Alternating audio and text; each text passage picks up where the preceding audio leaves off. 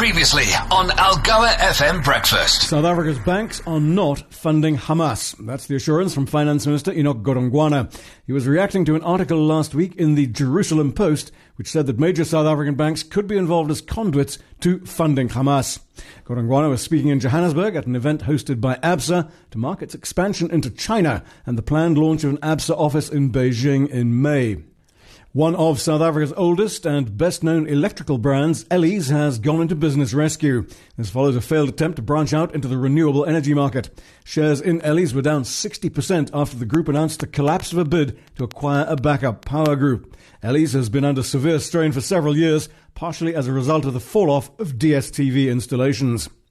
Impala Platinum Implats says that interim earnings will be down by as much as a third. That's because of weaker platinum prices, the effects of an accident at its Rustenburg mine, and a three day strike at the Bafokeng Rasimone mine. Half year profit will be down by as much as 20%. And Mercedes Benz South Africa has appointed former Deputy President Phumzile Mlambo Ngcuka to its board as an independent, non executive director, effective as of today's date. She'll steward the board's Social Ethics Committee for the German carmaker. The markets this morning are mainly down following last evening's decision by the US Fed to leave interest rates unchanged.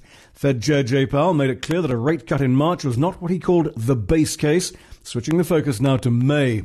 US shares are sharply down with the S&P 500 suffering its worst day in 4 months, closing down 1.6%, the Dow down 0.8%, the Nasdaq down 2.2%. Earlier, ahead of the Fed announcement, the JSE All Share and Top 40 both closed just beneath flat. London's FTSE was down half a percent.